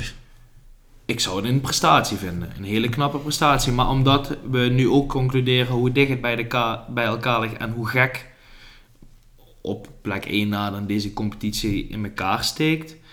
Kijk, het gat, eh, de dominantie van PSV is zo groot, maar ik blijf erbij. Dat komt omdat de rest heel erg ondermaats presteert. Eh, dat wil niet zeggen dat ik de prestatie van PSV tekort doe. Maar ehm, ja, er is ook eigenlijk Nee. totaal geen Nee. weerstand of druk. En het wordt... Het enige wat PSV nog de das om kon doen, is gemoedzucht. Ja, Dat ze gaan denken, oh, eh, we zijn er wel en eh, het komt goed. We hoeven alleen maar te focussen op de Champions League. En, eh, ja, dat klopt. dat. En dan alsnog met 12 punten is het gat groot genoeg om, eh, om gewoon lekker met twee vingers in de neus kampioen te worden. Maar toch denk ik, sluit Ajax niet uit. Ja, goed, op zich wordt het dan wel een interessante week om eh, ja, plek 6 of eh, plek 2 tot en met ja, plek 5, plek 6 eh, in de gaten te houden. Ja, voor PSV, ja, dit is natuurlijk wel echt hun jaar. Hè. Als je ooit een jaar onverslaanbaar kampioen wil worden, moet het eigenlijk wel nu. Want wat je zegt, je hebt echt totaal geen concurrentie eh, eh, in je eigen land. Het, het gaat eigenlijk helemaal nergens over. Ja, goed, interessant. Eh, ja, we hebben het min of meer dan ja, laten een we de beetje... even, even ja, compleet maken. ja, ja, we hebben het er min of meer over gehad. Wat mij, ja goed, kijk, AZ heeft de laatste twee maanden echt slecht gepresteerd. Daar moeten we gewoon eerlijk in zijn. Wat me wel altijd verbaast is, eh, en volgens mij heb jij dat ook wel eens gezegd, dat zo'n Pascal Jansen, dat hij eigenlijk te weinig waardering altijd voor zijn werk heeft gekregen. Altijd een hele ja, rustige man, rustige uitstraling, laat het AZ met minimale middelen echt leuk voetballen. Heeft ook best wel wat Ja. gepresteerd, vorig jaar halve finale Conference League. Vind je dan niet dat deze man, eh, ja, dat dit de ontslag niet onterecht is en dat deze man misschien eh, sowieso het seizoen af had mogen maken? Eh, ik wil daar nog een toevoegen dat ik vind, eh, bij jouw betoog, dat ik vind dat hij de schoenen van Arne Slot meer dan waardig heeft weten te vullen. Betere cijfers zelfs. Tot eigenlijk de laatste maanden. Dus ja, ik vind het een niet AZ-waardige keuze om hem nu te ontslaan. Dat past niet voor mij bij hoe ik AZ eh, zie en hoe ik het gevoel heb dat zij hun, hun club runnen. Van de andere kant blijft het voetbal. Ik denk de resultaten zijn gegrond genoeg en de grip op de top 3 wordt dusdanig eh, genoeg verloren om te zeggen: misschien is het tijd voor wat anders. Die keuze maak je ook niet eh, van vandaag op morgen natuurlijk als bestuur. Ik denk wat ook meespeelt is dat dit seizoen natuurlijk het heel erg belangrijk is, omdat er twee plekken te vergeven zijn. Waar ga je eindigen? Mhm. Dus ik denk dat dat een rol speelt. Eh, als je gaat kijken naar wat hij heeft gedaan, dan verdient hij zeer zeker meer credits. Maar ik denk dat dat ook een romantische gedachte is in het voetbal. Ja. Eh, kijk, eh, een, een, een Arsène Wenger had heel veel credits opgebouwd en daar heeft hij heel lang op geteerd, totdat het niet meer ging. Eh, en dan hebben we het over een carrière en, en een veel grotere competitie presteren. Het is ook niet zo dat eh, Pascal Jansen eh, AZ twee keer kampioen heeft gemaakt en de beker gewonnen en de finale van, eh, van de Europa League. Snap je wat ik bedoel? Het is allemaal met mate. Maar als ik dan terug ga naar de stelling. De stelling luidde namelijk dat, of Pascal Jansen wel of niet geschikte opvolger is voor John van het Schip. Jij, jij zei eens, hè? Ik ben het daar nog steeds mee eens. En ik verbaas me ergens ook wel over het feit dat jij het ermee oneens bent. En ik kan er kort en krachtig in zijn. Ik zie daarin een tactisch hele sterke trainer. Een jonge trainer. Eh, iemand met veel meer ervaring om een topteam te coachen dan een Maurice Stijn. Past voor mij ook in het Ajax-plaatje. Meen dat wij een aantal maanden terug, toen John van het Schip nog niet bekend werd, ook de naam Pascal Jans hebben laten vallen als jij die zei, eh, ik zie hier een, een, een Ajax-trainer. Dus ik ben ergens toch wel verbaasd dat jij ermee oneens bent. Want zeg je daarmee eigenlijk dat je hoopt dat Van het Schip aanblijft? Of hoop je op Frank de Boer?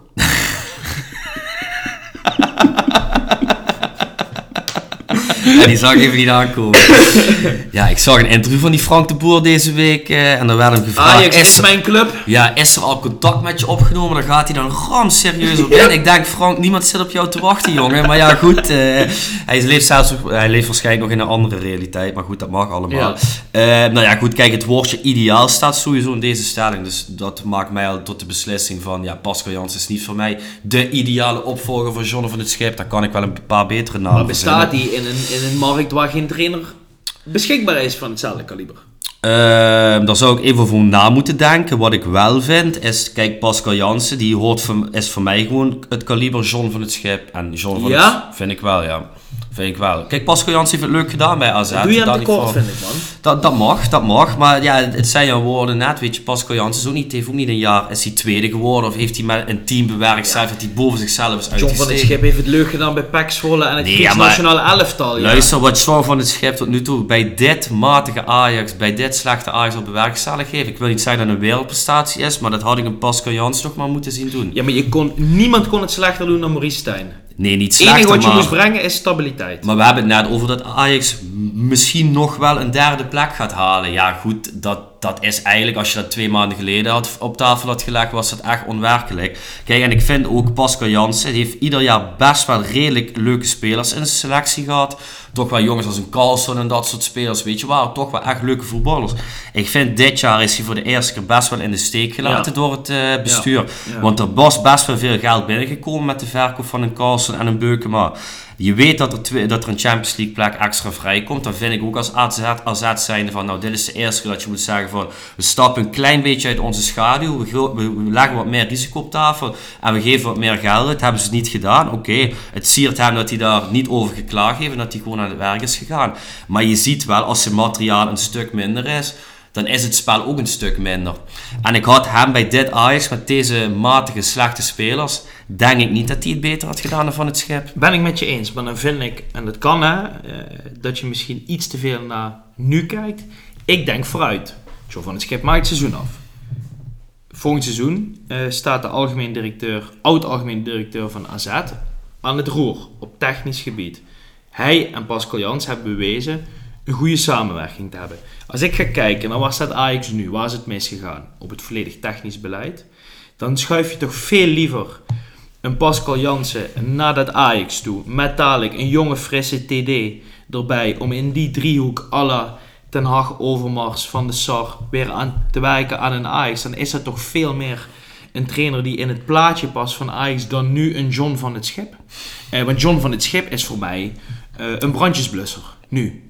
En ik denk dat hij met één taak is gekomen en dat is brandjes blussen. Maar denk je niet dat er Ehm, meer in het vat zit bij John van het Schip? Nee, dat kan, maar ik zie in Pascal Jansen, daarom ook het woord ideaal, met hetgeen wat bij Ajax gaat gebeuren, wel de kandidaat die het hele technisch hart van Ajax kan, eh, ik wil niet zeggen bestrijken, maar wel een rol in kan spelen. En ja, dat, dat, dat lijkt mij interessant. Ik, ik, ik denk ook, hè, wat jij zegt, hij doet het met minder materiaal niet goed.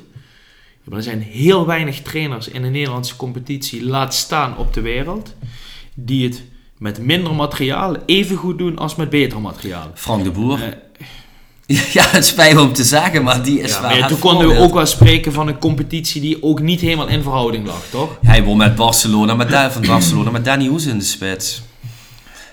Nee, ja, ik... eh, Nee, ja, goed, noem- kijk. maar je hebt gelijk, ja, goed, ja, goed dan is dat dan 1, 1 op de zoveel. Hè? Dus het is een terecht punt, dat mag en dat kan. Ehm, nee, maar ik... eh, ehm, ja, ik, ik denk, zeg maar, een Pascal Jansen met het materiaal optie. wat bij, wat bij eh, Ajax beschikbaar is en de financiële middelen die bij Ajax beschikbaar zijn, in die verhoudingen, in die driehoek. Het is een Nederlandse trainer. Ik denk dat dat een pre is.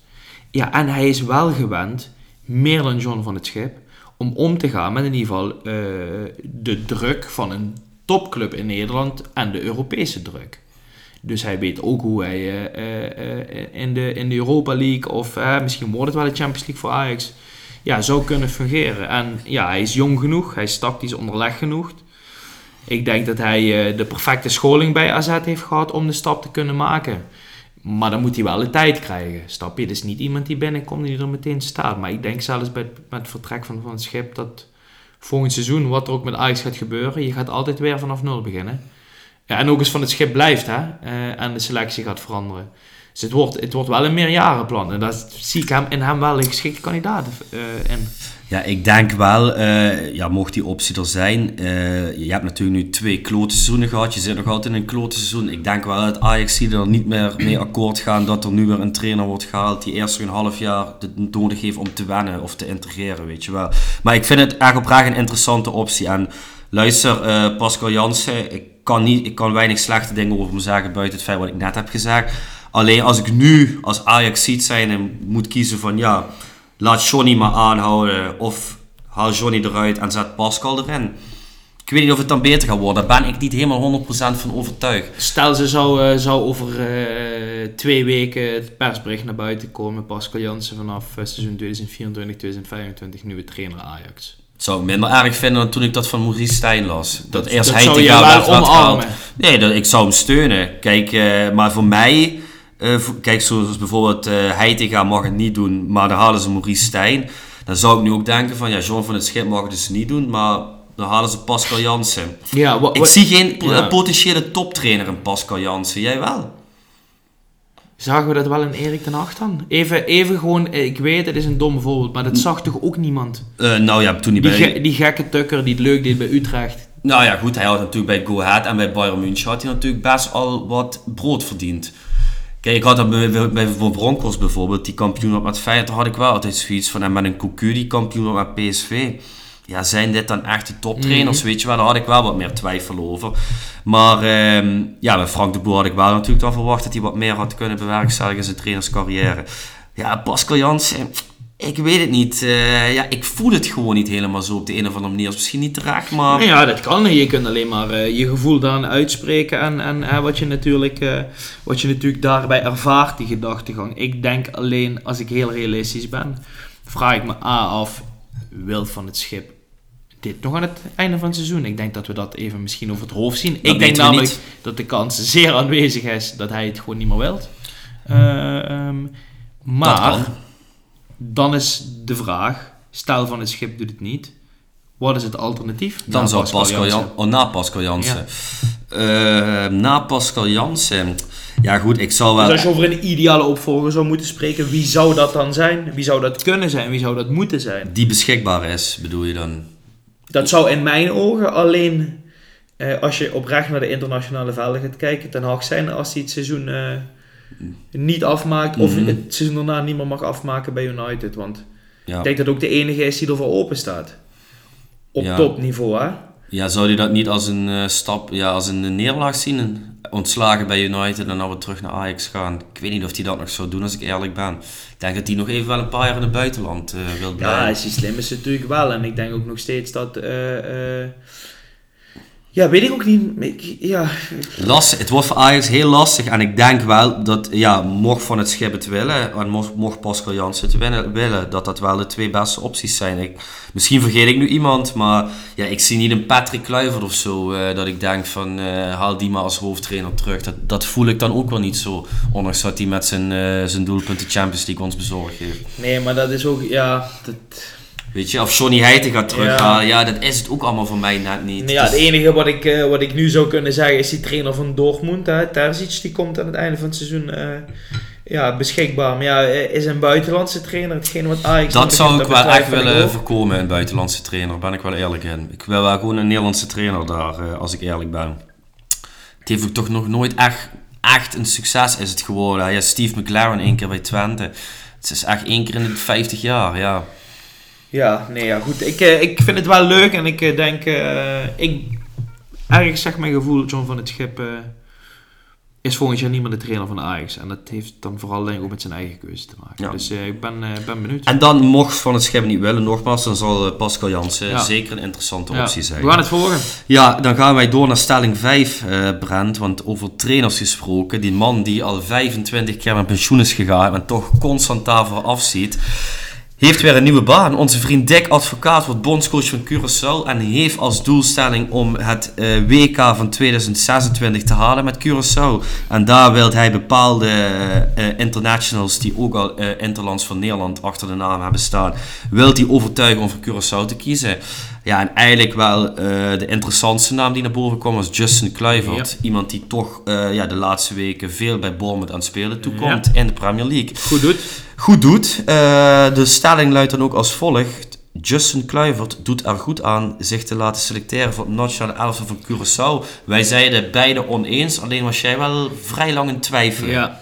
Vertel. Ehm, kijk, waardoor ik twijfel is, als Justin Kluivert nu 27 was geweest, dan had ik gezegd, Doen. hoe realistisch is het dat jij nog bij dit Nederlands elftal komt? Moet hij zichzelf dan afvragen.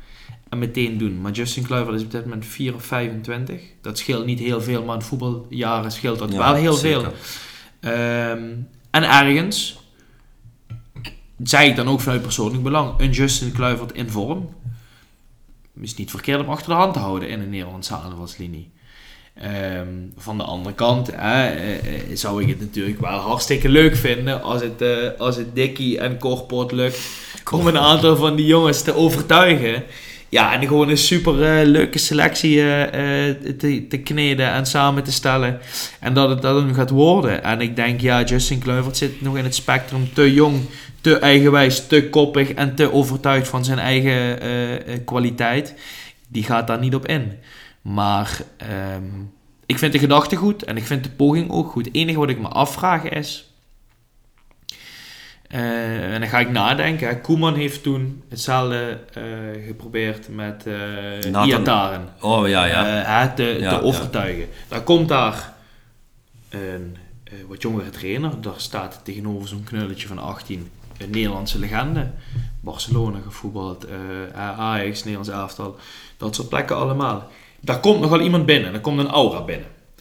Ik kan me eerder voorstellen dat zo'n jongens eh, die nu twijfelen tussen Nederland en tussen Curaçao niet helemaal onder de indruk zijn. Eh, met alle respect hè, voor Dick Advocaat. Eh, en ik denk dat het ook niet echt voelt als er komt een jonge trainer met een wilplan samen. Die pakt die jongens samen, die presenteert, die doet daar een pitch waar je het u tegen zegt. Snap je wat ik bedoel? Het voelt voor mij een beetje oudbollig en ouderwets. En het wil niet zeggen dat Dick Advocaat geen eh, statuur heeft. Want het is natuurlijk een van de Nederlands beste trainers die we hebben gehad. En heeft echt wat dingen bereikt. Maar ik voel het plaatje Nee, niet. nee, nee. Zie Snap ik. jij, zie jij Dickie al richting Bournemouth gaan en eh, daar met Justin eventjes eh, om tafel zitten en hem overtuigen? Dat zou anders zijn als daar een trainer van 38 zit met een plan en een tactische visie. En, snap je wat ik bedoel? Ja, tuurlijk. Nee, dat zie ik Dickie zeker niet. ik denk ook echt eh, dat spelers alleen voor Curaçao gaan kiezen als ze zelf ook gewoon inzien eh, dat Nederlands elftal gewoon niet meer gaat worden, maar dat ze toch wel een interland carrière willen hebben. En ik denk eerlijk gezegd dat Justin Kluivert nog niet eh, op dat punt zit. Heeft natuurlijk hele rare beslissingen gemaakt. Hij is de enige Nederlandse voetballer die in alle zes topcompetities heeft Ja, gespeeld. ongekend, hè. 24 jaar, ja, dat, dat gaat natuurlijk helemaal nergens over. Maar goed, hij doet nu best leuk met Bomen. Dus als die jongen dadelijk ergens bij een bepaalde club een bepaalde stabiliteit vindt, dan denk ik zeker in dit Nederlands elftal, waar zeker op de flanken echt wel eh, wat potentieel ligt, dat hij eh, gewoon lekker voor het Nederlands elftal moet gaan. Dat hij nog niet hier aan toe is. En als ik dan eh, wat andere namen benoem die Dick noemde, als ik bijvoorbeeld tegen jou zeg Richard Lipazour, wat zou die moeten doen? Was natuurlijk Ja. ook het toptalent Curaçao. van Nederland. In maar ja, dat is al klaar. Dat wordt geen. Nederlands elftal speler meer, denk je. Ja, ja, ja, ja. Dat, eh, dat denk ik wel, man. Wat denk jij? We waren het er allebei mee oneens, hè? Mhm. wat is jouw visie daarop? Ja, ik denk ook dat dat wel ja, dat dat hem echt niet meer gaat worden. Die is natuurlijk, ja, bij Ajax kwam hij als een komeet. Is toen uiteindelijk bij Porto beland. Ja, en toen is het alleen maar bergafwaarts gegaan. Vitesse, uiteindelijk toen naar AZ. Ja, dan denk je als hij bij AZ eh, veel aan het spelen toekomt, dat komt hij ook. Dan kan hij misschien daar ook weer die stap maken. Ja, het is gewoon veel te min allemaal. Dus ik denk... Zou ook nog weggaan in de zomer, hè? Afgelopen zomer. ja, zo. ja, ja. een moeilijk mannetje wordt hij ook bestempeld. Dus Mm, ik denk dat het voor hem wel goed zou zijn. Eh, ja, goed, de advocaat benoemde verder ook een Jurgen Locadia en een Armando eh, Obispo van PSV. Ik Ja, denk dat die er ook wel goed aan doen. Ja, heel begrijpelijk. Wie die ook benoemde, en dat vind ik misschien een wat lastigere, Joshua Brenet. Joshua Brunet is hoe oud? 25, 25. Rechts. rechtsback, maar heeft ook in het verleden veel linksback gespeeld. Ja, wel, wel als je het hebt over een back is het wel meer een wingback, hè? Eh, zo wordt hij bij Twente gebruikt. Ik, eh, ik denk dat Joshua Brunet niet moet hopen op een kans bij Nederlands elftal. Maar moet hij nu al ja zeggen tegen Curaçao of kan hij beter nog twee seizoentjes wachten? Ja, ja lastig. Ik, ja, ik, ja, is goed. Ik denk als je voetballer bent, ga je altijd voor het hoogst haalbare.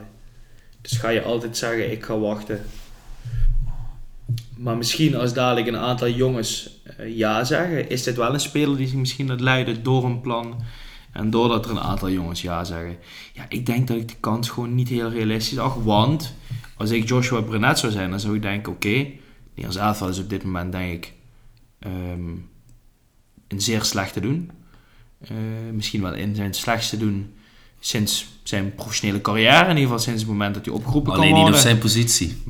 Maar hij heeft er ook nog geen één keer bij gezeten. Ja, onder Danny Blind één keer. Dus dat is al heel lang Danny geleden. Blind één keer, ja. Ja, Maar ja, je hebt En natuurlijk... zou je, maar zou je daar als, als, eh, als voetballer op ja, voort kunnen blijven bouwen? Dat je drie jaar geleden een keer erbij hebt gezeten. Hij heeft er recent gewoon niet meer bij gezeten, is wat je zegt. Je hebt Dumfries, je hebt Frimpong. eh Daley Blind heeft nog steeds de voorrang. Malasia, als hij dadelijk weer fit is. Hartman. Hartman. Eh, er zijn heel veel jongens die komen erbij. En hij wordt maar ouder. En, en, Ja, en ik denk dan ook dat je nadeel toch is dat je bij FC Twente speelt. En niet bij een Nederlandse traditionele top 3 club of bij een buiten, in het buitenland bij een leuke club. Ik denk toch ja, dat dat onbewust toch meespeelt op de een of andere manier. Ja, ik snap wat je zegt. Ja. Ja, dus eh, ja, goed, interessant. Wel leuk dat Dickie weer eh, in de running is. Ik denk niet dat hij het gaat redden, het eh, WK 2026. Maar eh, ja, goed, ik, eh, we gunnen hem uiteraard natuurlijk wel. Hè. Ja, nee, het zou, het zou fantastisch zijn. En eh, het, is, eh, het is ook wonderbaarlijk hoe, eh, hoe slecht die vent thuis bij de vrouw kan zitten. Maar ik vind het wel een aparte combinatie, Curaçao en, en Dick Advocaat. Maar ehm, nee, het is wel leuk. En ik denk dat het voor, voor de status van Curaçao natuurlijk best wel leuk is dat ze een Nederlandse toptrainer halen. En ja, misschien gaat hij ons wel verrassen. Wie weet, we zijn vaker verrast in het leven. Dus het zou zomaar nu ook kunnen gebeuren. Ehm, ja, goed Brent, dan zijn we denk ik wel door de stellingen heen. Zijn er nog dingen waar jij je komend weekend naar uitkijkt? Eh, nou ja, ik, eh, ik zit eh, dit weekend in Londen. Kijk eens. Dus ik kijk heel erg uit naar een potentiële wedstrijd meemaken van Arsenal tegen Palace. Als je in Londen bent moet je het natuurlijk proberen. Het krijgen en verkrijgen van tickets zonder moet ik dat zeggen, eh, woekerprijzen te betalen. Dat is nog even een uitdaging. Ik was er vanmiddag heel dichtbij, maar op het laatste moment is dat helaas afgeketst. Dus dat wordt een, eh, een last minute show. Ze spelen zaterdag om, eh, om half twee Nederlandse tijd. Maar nee, ik ga wel mijn best doen. En anders dan wordt het inderdaad kijken in een pub. Dus ik kijk er wel naar uit. Ik kijk er niet alleen naar uit omdat ik terug ben. Ik kijk er ook naar uit omdat wij gelukkig geen podcast meer hebben gemaakt. Eh, sinds de verliespartij thuis tegen Liverpool. Wordt hij toch benoemd nog? Eh, ja, ik, goed, ik moet dan maar even objectief en eerlijk zijn. Hoe erg was Eh, het dan? Want eh, ik heb eh, niks gezien, alleen gehoord, eh, ja, weer iets van eh 30 schoten op doel en eh, dat, toch alweer 2-0 dat. verloren. je, moet ja. gewoon, eh, je moet gewoon met 4-0 gaan rusten. En je verliest de wedstrijd met 0-2. Eh, Liverpool kwam heel sterk uit de tweede helft uit het kleedlokaal. Maar de eerste helft overklaste bij Liverpool aan alle kanten. Ik had al lang niet meer zo'n goed en scherp eh, Arsenal gezien vanaf de eerste minuut. Maar als je na drie minuten al de eerste echt goede kans gewoon niet erin. En de tweede kans, wat een 100% doelpunt is, schiet je op de lat. Dan weet je Ja, eigenlijk wat voor wedstrijd het gaat Ik worden. moet je eerlijk zeggen, je kent mijn vader natuurlijk een beetje. Die, eh, die had de eerste helft gezien en eh, daarna moest hij gaan draaien ergens. En eh, hij belt me. Hij zegt van, oh, we hebben net de eerste helft van Arsenal-Liverpool gekeken. Oh, dat voetballen leuk, dat Arsenal. De voetballen zo goed. Ja, goed, dus hij naar die draaiopdracht gegaan. Dag daarna belt hij me weer. Een 0-2, dat kan toch niet? Dat kan toch niet? Hij, ja, hij, hij geloofde het gewoon niet. Nee, eh, toen, nee. hij, was, hij geloofde het zo erg niet dat hij die tweede helft de dag daarna nog opnieuw Ja. gekeken. Ja, oh, dat vind ik wel chic. Ja, leuk om te horen. Nee, ja, ik, ik, ik moet je heel eerlijk zeggen dat ik na de eerste helft de bui voelde hangen. Oh, oké. Ja, ja het, natuurlijk, eh, ik had de wedstrijd tegen West Ham eh, thuis meegemaakt. Maar ik had ook de wedstrijd nog wel in mijn achterhoofd tegen Brighton thuis, waar we ook mega goed speelden. En uiteindelijk win je die wedstrijd nog, valt de goal nog. Maar het is wel een ding. Waarom kijk ik dus naar dit weekend uit? Het is ook weer de eerste keer na twee weken eh, voetballen. Ze zijn eh, een weekje in Dubai geweest. Ehm, even gereset. Het wordt nu wel het moment om er weer te staan. Want als je nu niet, als je vanaf komende zaterdag niet gaat winnen, als je nu eh, zaterdag weer punten verspeelt, dan zeg ik je heel eerlijk. In Engeland gaat het voetbal nog meer door in Nederland, maar dan moet je echt nog je best gaan doen om bij de top 4 te eindigen. En als Arsenal dit seizoen niet in de top 4 eindigt, dan is er wel echt sprake van een serieus probleem. Want het ligt mega dicht bij elkaar, hè? Dichter bij elkaar dan ooit. Ja, maar dan zou... Eh, ja. Spurs op een punt. eh, Villa op, eh, op één of twee punten. We schrijven United altijd af, maar United mag je de laatste weken. Zal wel wel niet Ja, maar schrijft snap je, snap je ja, wat ik bedoel? Eh, het kan zomaar zijn dat je dan met heel veel pagina's de pot piest. Ja. Ehm, en en, en eh, laat ik het dan zo stellen. Ondanks dat het nog steeds dicht bij elkaar is, maak ik me natuurlijk mega veel zorgen als ik A, ja, zie hoe zit hij dan eh, de Bruyne terug. En ja, goed, Haaland komt dadelijk terug en dan is de, de machine weer compleet. Eh, Liverpool met Salah en, eh, en, en Trent, nu allebei Salah op de Afrika Cup, Trent Alexander-Arnold geblesseerd, is natuurlijk maar even de vraag hoe die eruit komt. Maar je merkt aan een Liverpool, dat zie je dan in zo'n wedstrijd tegen Arsenal. Die blijven dan op magische manier in die eerste helft overeind. En zijn dan toch goed en klinisch genoeg om die tweede helft van wedstrijd te winnen. Ik zie die niet heel veel punten meer verspelen. Dus eh, het is voor mij eh, een hele grote vraag of ik het live ga zien of niet. Maar ik hoop een bepaalde wederopstanding te zien. Want als dat niet snel gaat gebeuren, dan kun je in ieder geval het kampioenschap dit seizoen afschrijven. Ja, en dus dat scoren, dat is niet meer een mindere fase waar ze in zitten, dat die bal niet erin gaat. dat is echt een eh, serieus probleem. Het is langzaam een serieus probleem aan het worden. En dan zou je zeggen, Gaan dat is dat januari, dan is januari de ideale maand om het op te lossen. Alleen Arsenal zit toch wel redelijk gebonden vanwege de financial fair play rules. Mm, Met, met de uitgaven. Dus ze kunnen niks uitgeven. Ze zullen eerst groot moeten verkopen. Maar als je het nu groot en meerdere spelers gaat verkopen, ga je ook diepte eh, in de selectie inleveren. Ja, goed, namen worden genoemd. Ivan Tony, Victor Osimhen. eh, de grappigste naam die ik de afgelopen dagen voorbij heb zien komen, is dat er gesproken wordt over een half seizoen Karim Benzema huren. Die weg wilt in, in Saudi-Arabië. Ik zeg je heel eerlijk, ik weet niet wat ik daarvan moet vinden. Ik, ja, ik las het bij Eh. United ook. Ik zou hem toch wel graag willen zien. Jij niet bij Arsenal? Die staat er wel meteen, denk je niet? Ik betwijfel het. Ja? Eh, ik betwijfel. Ik zou het, ik zou, ik zou het toejuichen, hè, als in ik zou het met veel plezier aanzien. Maar ik denk niet dat ik dan, dat bij mij het gevoel ontstaat als je me nu vraagt van, dat komt goed, die legt er 15 in dit seizoen. Ik denk dat Arsenal de afgelopen jaren ook wel heeft laten blijken dat als ze een aankoop doen, dan doen ze dat op het juiste moment. Eh, dus hè, Ivan Tony kun je nu gaan halen, maar dan ga je waarschijnlijk veel te veel geld betalen. Of je wacht tot de zomer als je hem echt wil hebben. Hetzelfde met Oshiman. Ja, hoe realistisch is het dat als scoren je probleem is, dat je dan in januari gaat oplossen? Vraag het maar aan Vitesse. Ja, Laat staan als je op het niveau Arsenal zit. Nee, maar dat is ook bijna niet te doen. Maar daarom is zo'n Benzema die overal in Europa gescoord heeft, dan is dat toch best een uitgelezen kans. Ja, kijk, laat ik het zo zeggen. Benzema is wel een andere type spits dan wat we nu hebben. En dat is waar vraag naar is. Maar Benzema is 6, 37. Ja, volgens mij 3 of 34 pas. dan. Ja? Of ja, pas is natuurlijk ook oud. Maar, ik uit- denk dat hij nog het einde van zijn carrière heeft een half seizoen ja, weggegooid. Want Mhm. je hebt daar niet op niveau gevoetbald. Ehm, ik weet het niet. man. Jij bent niet overtuigd. Nou ja, ik vraag me af, eh, wat levert het je op? De goals als het goed is. Eh, en waar lever je op in? Snap je wat ik bedoel? Ja, ja, kijk, je hoeft natuurlijk niet met hem in de baas te starten. Maar stel het lukt niet, dan heb je natuurlijk Ja. wel een geweldig Ja. iemand op de reservebank zitten die wel echt een wedstrijd kan Daar ben ik wel met je eens. En ik zie liever dan Karim Benzema invallen dan Eddie Nketiah. Ja, ja, ja. nee, daar ja, ben ik ook ja, heel eerlijk in. Eh, maar dat is wel het probleem van Arsenal. En ik denk dat dat een heel duidelijk eh, probleem ook gaat zijn wat door gaat schuiven naar de zomer. En wij, ik heb hier, meen ik, na de wedstrijd tegen Fulham eh, gesteld dat ik denk dat dit Arsenal echt nog twee of drie spelers verwijderd is van 38 wedstrijden lang mee kunnen doen met niveau eh, City, niveau Liverpool. Eh, en alles wat dadelijk misschien van het volgend seizoen weer gaat komen. Hè? Eh, eh, Chelsea is altijd om de hoek. Je- van United zeg je dat altijd. Het is je weet het niet, hè? ja. het, is, ook de werkelijkheid. Spurs, ja goed, hebben die zich goed versterkt nu? Weet ik niet.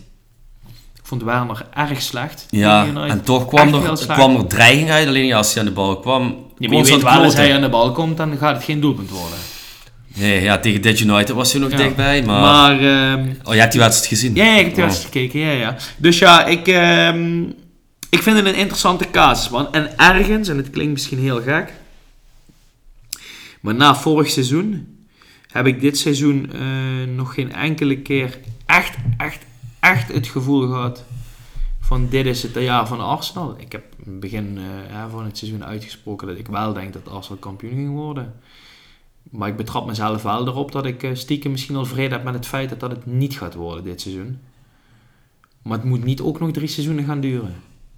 Want dan gaat de selectie uit elkaar vallen. Mhm, Ja. Het is wel een, het is een dunne lijn die bewandeld wordt. Hoe zie, hoe zie jij dat dan? Hoe kijk jij eh, dan nu naar die titelstrijd als, als soort van buitenstaander? Eh, ja, ik ben zeker een buitenstaander op dat gebied. Ik zie ook zeker niet alles. Eh, ik vind wel van de drie ploegen dat Arsenal wel by far het leukste voetbalt, maar misschien ook het minste effectief is van alle drie. En dan neem ik de City en Liverpool Ja. mee.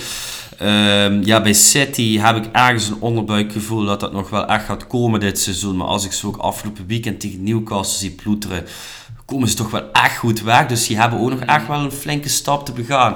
Ja, en het stabielste is eigenlijk momenteel Liverpool. Maar ja, iedere keer als ik een wedstrijd van hun zie, dan heb ik constant het gevoel van, oh, deze kunnen ze ook nog wel verliezen. En dan lopen ze toch het einde met Ja. drie punten van het veld. Maar dan heb ik toch altijd het gevoel van, oeh, het wankelt ook wel af en toe. Dus ja, het is eigenlijk nu de vraag, wa- wanneer gaat een van die drie clubs nu een reeks neerzetten dat ze gewoon acht potjes achter elkaar gewoon winnen. En dat ze zeggen van, wij willen die eerste plek en wij gaan die titel pakken. Ik, dat, daar ben ik gewoon erg benieuwd naar welke club van die drie teams als eerste gaat opstaan. Maar ik zie zeker Arsenal niet eh, buiten de top 4 eh, vallen. Dat, dat, dat vind ik echt heel onwerkelijk dat dat gaat gebeuren. Nee, ja, ik zeg niet dat het gaat gebeuren, maar ik denk wel dat je eh, er, eh, ehm, je moet daarmee bezig zijn. Je moet je daar niet, dat, dat kan je zomaar overkomen, dat is wat ik bedoel Ja, te zeggen. ja.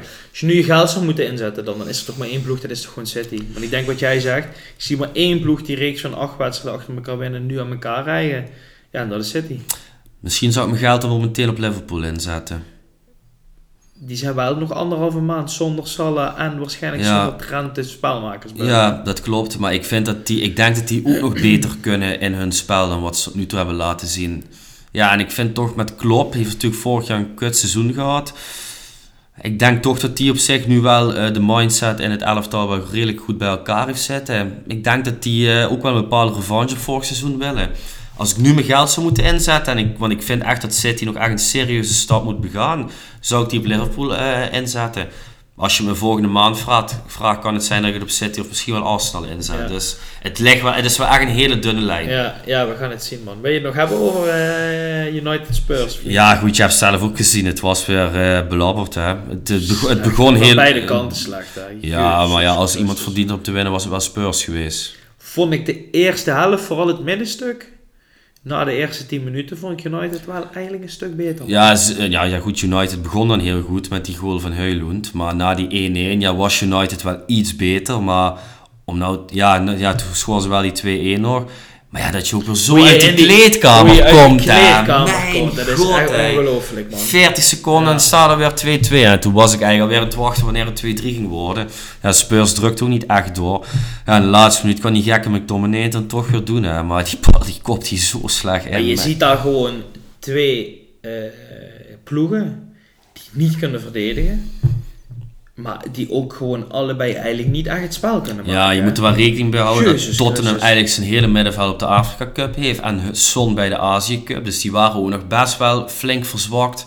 En United was, ja goed, we we hadden ook nog te veel, veel blessuregevallen, maar die hadden ze eigenlijk gewoon echt moeten pakken. Dit was wel echt een moment om weer een beetje die aansluiting te krijgen. Ja. Maar het is gewoon echt te slecht en je ziet ook geen aanknopingspunten dat het over drie weken wel opeens gaat lopen. Dus ik, ja, ik ben toch echt bang op een eh, verloren seizoen. Geen, eh, misschien helemaal geen Europees voetbal. Ja, en dan misschien hopen dat je de FA Cup, eh, dat je daar misschien iets in kan bereiken. Maar het wordt heel lastig met deze selectie.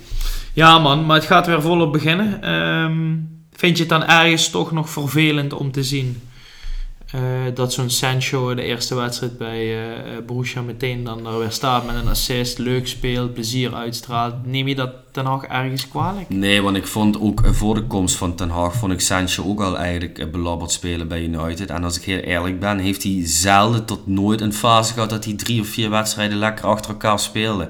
Ook toch 85 miljoen geweest.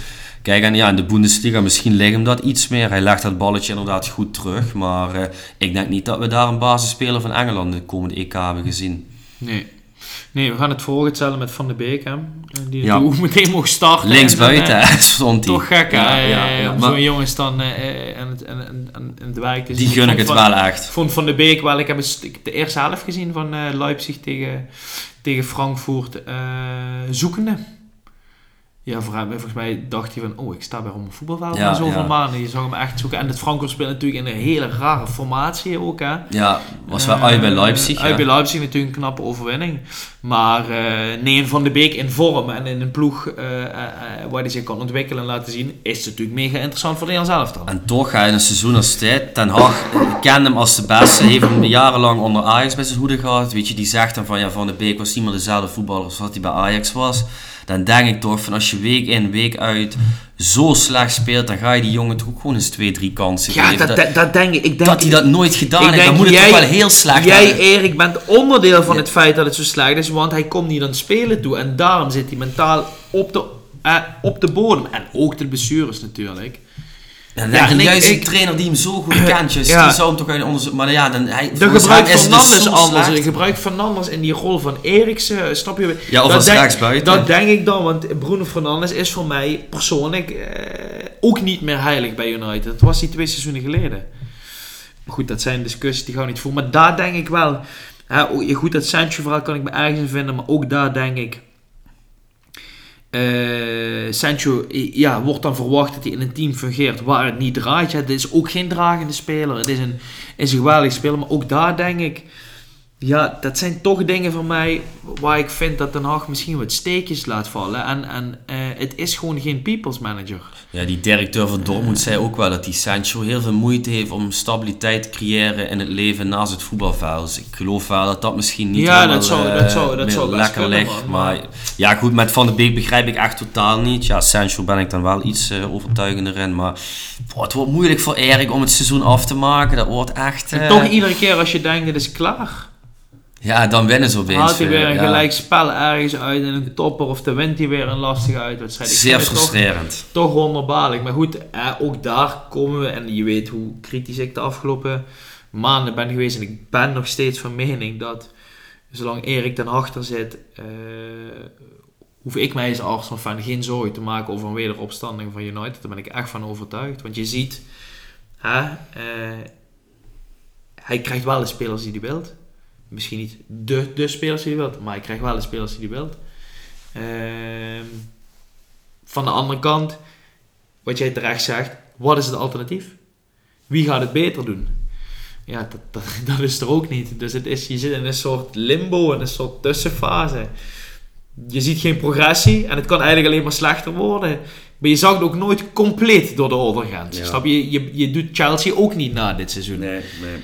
Dus ja, Nee, dat is ja, een hele, ja. hele gekke, gekke fase. En ik snap eh, heel goed hoe frustrerend dat is. En dat je bijna eh, gevoelloos wordt en met, met, met geen emotie naar je club kijkt. Ja, ja, met ik herken, dat, ik herken Ja. dat heel goed. Maar eh, je, je ziet daar ook dan niet een dusdanige progressie dat je denkt van oké, misschien gaan we hier nog uitkomen.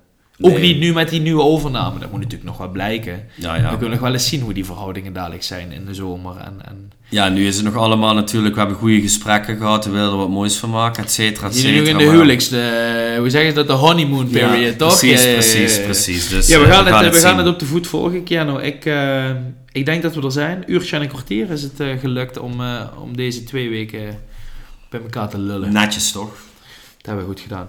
Ik, ehm, ik denk dat we elkaar volgende week gaan zien. Hopelijk eh, kan ik jou meenemen in mijn eh, live ervaringen in een, eh, in een Engels stadion. Zo niet, dan heb ik een, waarschijnlijk een ander sterk verhaal te vertellen. Ja, ik wens je in ieder geval mooie dagen in Londen toe, Brent. Ik hoop dat het je gaat lukken. En ja, ik wacht in spanning af volgende week wat je allemaal hebt meegemaakt. Komt goed, dan rest mij niks anders dan iedereen weer te danken voor het luisteren. En tot volgende week. Tot volgende week.